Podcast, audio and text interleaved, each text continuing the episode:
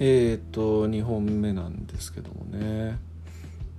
なんか自分の喋り方聞いてるとつって息をなんかやたら吸ってる感がねあるなっていうふうに思ったりしています。こういう喋りの癖とかって本当なんか自分の喋りとかをあえて聞く機会って本当今までの人生なかったんで結構ねなんか発見があるなーなんて思ってますしなんか最初こう聞き始めた時ってやっぱ自分の声ってやだななんか変な声してんななんていう風に思ったりしてましたけどなんかこう聞き続けているとねそれが結構普通になってくるっていう感じが不思議だなっていう風に思いますね。なんか鼻が詰まったような声だなって自分の声を、えー、聞いてて思ったりしてます。えー、っとですね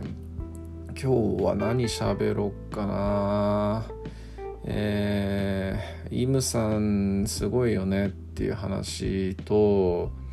えー、シュウさんの話すラジオのえっ、ー、と HSP の話の辺まで聞いてるんですけどなんかそのやっぱねすすごい考えて生きてらっしゃるなっていう感じが周さんのラジオしていていや自分って本当何にも考えずにってことはないけどなんか深くここまで深く世の中のためと世の中のためっていうような感じじゃ多分ない本人的にはないんでしょうけどこう、まあ、絨毯のシワっていうふうにおっしゃってましたけど、まあ、お金を使うことでねその特定の胴元だけがやっぱ儲かるみたいな仕組みにちょっと異を唱えてその絨毯のシワをなくすために自分は話す生活をしているっていうような話を聞いていやなんか本当すごいなっていうふうに思いました。なんかやっぱねそういういろんな疑問って生きてる上では出てきたりとかえっ、ー、とまあねなんか私大企業に所属してるんですけどもそういうところにいてもまあなんか、えー、会社クソだなとかなんだよ結局このあのえー、なんか一部の人間だけが総取りじゃねえかクソ野郎っていうふうに思ったりするんですけどまあそれはそれとして別に日々の生活生きてるわけなんですよね。そう思って文句は言いつつも、えー、生き方は変えないっていう感じで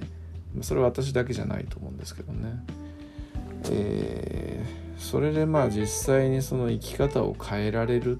っていうそのね行動力とか精神性とか行動原理っていうのはなんか本当に尊敬できるなっていうふうに思いますし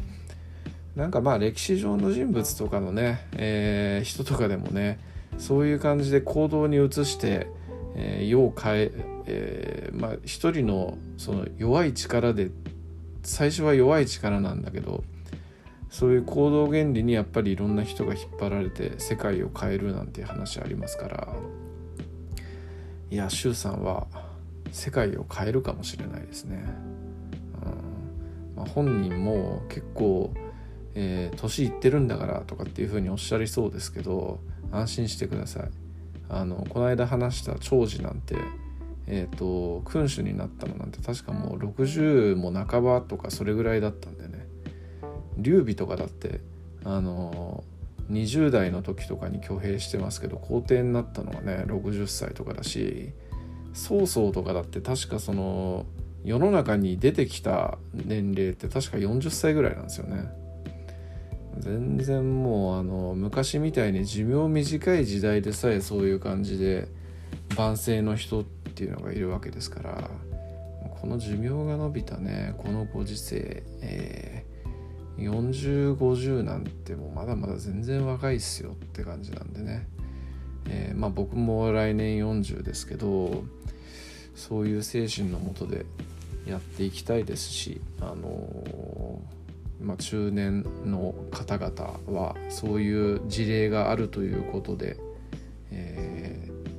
ー、全然そのこれから人生の始まりだと思って皆さんやっていっていただきたいななんていうふうに思ったりしますよね。えー、っとまたなんか息を吸ってしまいましたがうんとちょっと最近ですねあの深井さんの弟子募集の回であの弟子にまあどういうことを教えているかみたいな話を深井さんがされていて、えー、まあ、ロジカルシンキングの訓練として例えば何か一つの事象に対して瞬発的に、えー、15個の自分なりのその、えー、抜き出しをしてそれについて自分の意見を語らせるみたいな、まあ、かつま自分もやられてるって話だったんですけどそんなことを喋られていて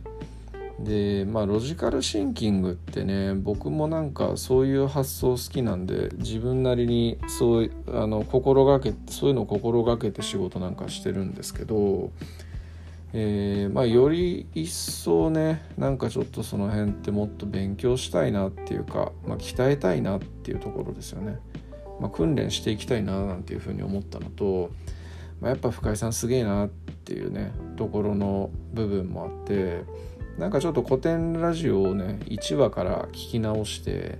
で、えー、その内容について、ね、10個以上何かしらの言葉とか、えー、起きてることを抜き出してで、えー、まあ一言二言、えー、それについての感想とか、えー、自分なりの考えみたいなものを付け加えるみたいなことをちょっと始めてます。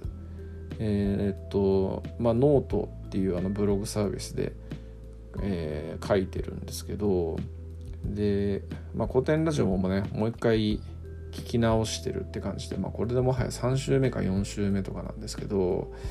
いややっぱ面白いですね古典ラジオね。本当面白いっす。あまあ、吉田松陰っていうね人をまずは聞き直したんですけど何て言うかねやっぱまあそのノートに書いた内容だと、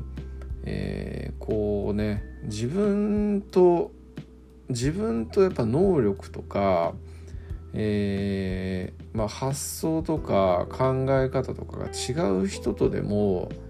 全く対等に喋れる喋るっていうその精神性っていうのが吉田松陰ってマジですげえなっていうふうに改めてその深井さんたちの話を聞いてて思いました。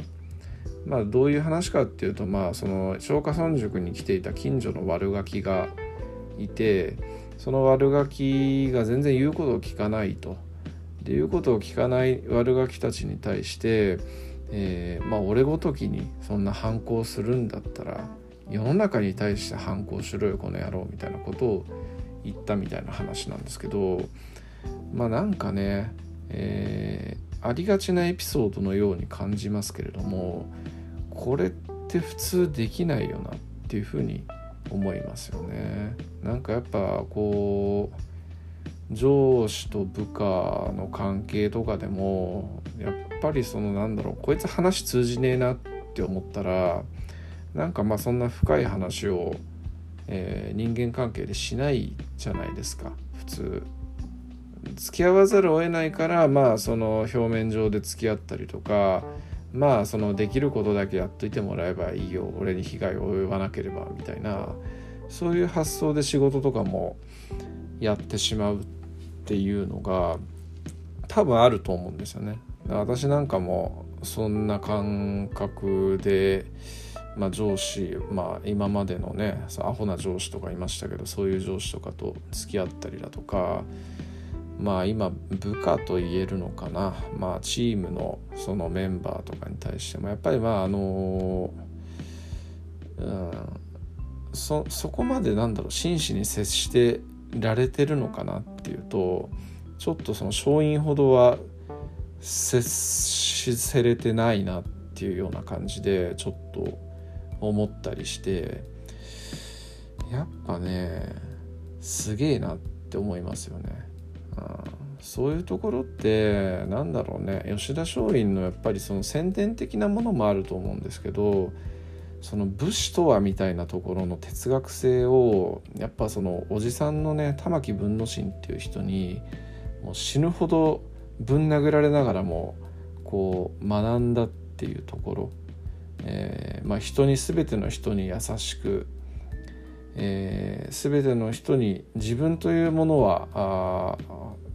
他者のためにあるんだみたいなそういう発想なのかな。武士は強いものなんだからその、えー、強その強さを人に分け与えなきゃいけないみたいなそういう話なのかな。まあ、そういうようなね、えー、哲学性っていうものがやっぱ松陰にはあってやっぱなんかそういうところがあまあ本来の松陰の天才天才性というか先天的な優しさみたいなところと相まってなんか相乗効果でね、えー、そういう現象が起こってるのかなっていう感じに思ったりしますよね。うんまあちょっとなんだろう本当理解が理解できるようでできない人物だなっていう感じで松陰のことは思いましたね。うんまあ、多分そんな偉人なんですから分かる分かるわけがないんですよね僕ごときが。ただちょっとまあそういう分かるいろんな断片的な情報ですけども分かる努力はしていきたいと思うし、まあ、そういうその表面的な部分なのかもしれないですけれどもそこでやっぱりハッとした部分があったならそれをまあ自分の実際の生活とかの部分にもね、えー、当てはめて役立てていきたいななんていうふうに思ったりはしてますね。でまあ松下村塾ねあの多種多様な人間を生み出した松下村塾ですけども、うん、まあね上げてみても双璧的な言われ方をする高杉晋作草加減髄えー、まあ友人的な立場だったって言われてますけど、まあ、桂心もう端っこにいただけとも言われてますけど伊藤博文山形有朋。えー、まあ、途中で死んじゃいましたけど吉田利丸なんかまあすごい人物たちですよね。伊藤博文とか山形有朋はね総理大臣になってますし。まあ、ある意味ね、えー、まあ、である意味というか実際その総理大臣っていう意味合いで言うとね山口出身の総理大臣ってね岸信介佐藤栄作、えー、安倍晋三っていうような感じの人たちっていうのもある意味ではその山口のその精神性が、えー、で政治家になって、えー、総理大臣にまでなったっていう感じですからね。うんそう考えると本当後の時代に与えた影響みたいなのっていうのも相当でかいですよね。まあ、ちょっとネタでノートに書きましたけどもまあ松下村塾は総理大臣2人出してるけど吉田学校は5人出してるからねかっこ笑いみたいな感じのこと言いましたけど 吉田学校ってなんやねんって感じなんですが、まあ、吉田茂が作った派閥のことですね、まあ、派閥って言いたくないから学校って言って吉田学校っていう名前でえーまあ、つながっていた人たちっていう感じですよね。えー、ちなみに吉田学校出身の総理大臣はえー、っと池田隼人佐藤栄作、えー、大平正義あと田中角栄、えー、宮沢喜一かの5人ですよね。まあ、派閥ですわなでもこれはね。ちょっと学校って名前が付いてますけどもそういうその松下村塾みたいななんか思想を伝えるものとかでもないですし実際このね池田隼人と佐藤栄作は争って政治的に争いましたしね。大平正義と宮沢喜一は仲が悪かったですしね。まあいろいろありますわな。うん。まあこういう現代のね政治っていうのも実は結構面白かったりするんですけど、まあ、語れるほどの知識はまだまだないので、えー、まあ、いつかそんな話もできるぐらい自分の知識とかがついてこう喋れる能力もいっぱいついてったらいいななんていうふうに思ったりしてます。はい以上です。ありがとうございます。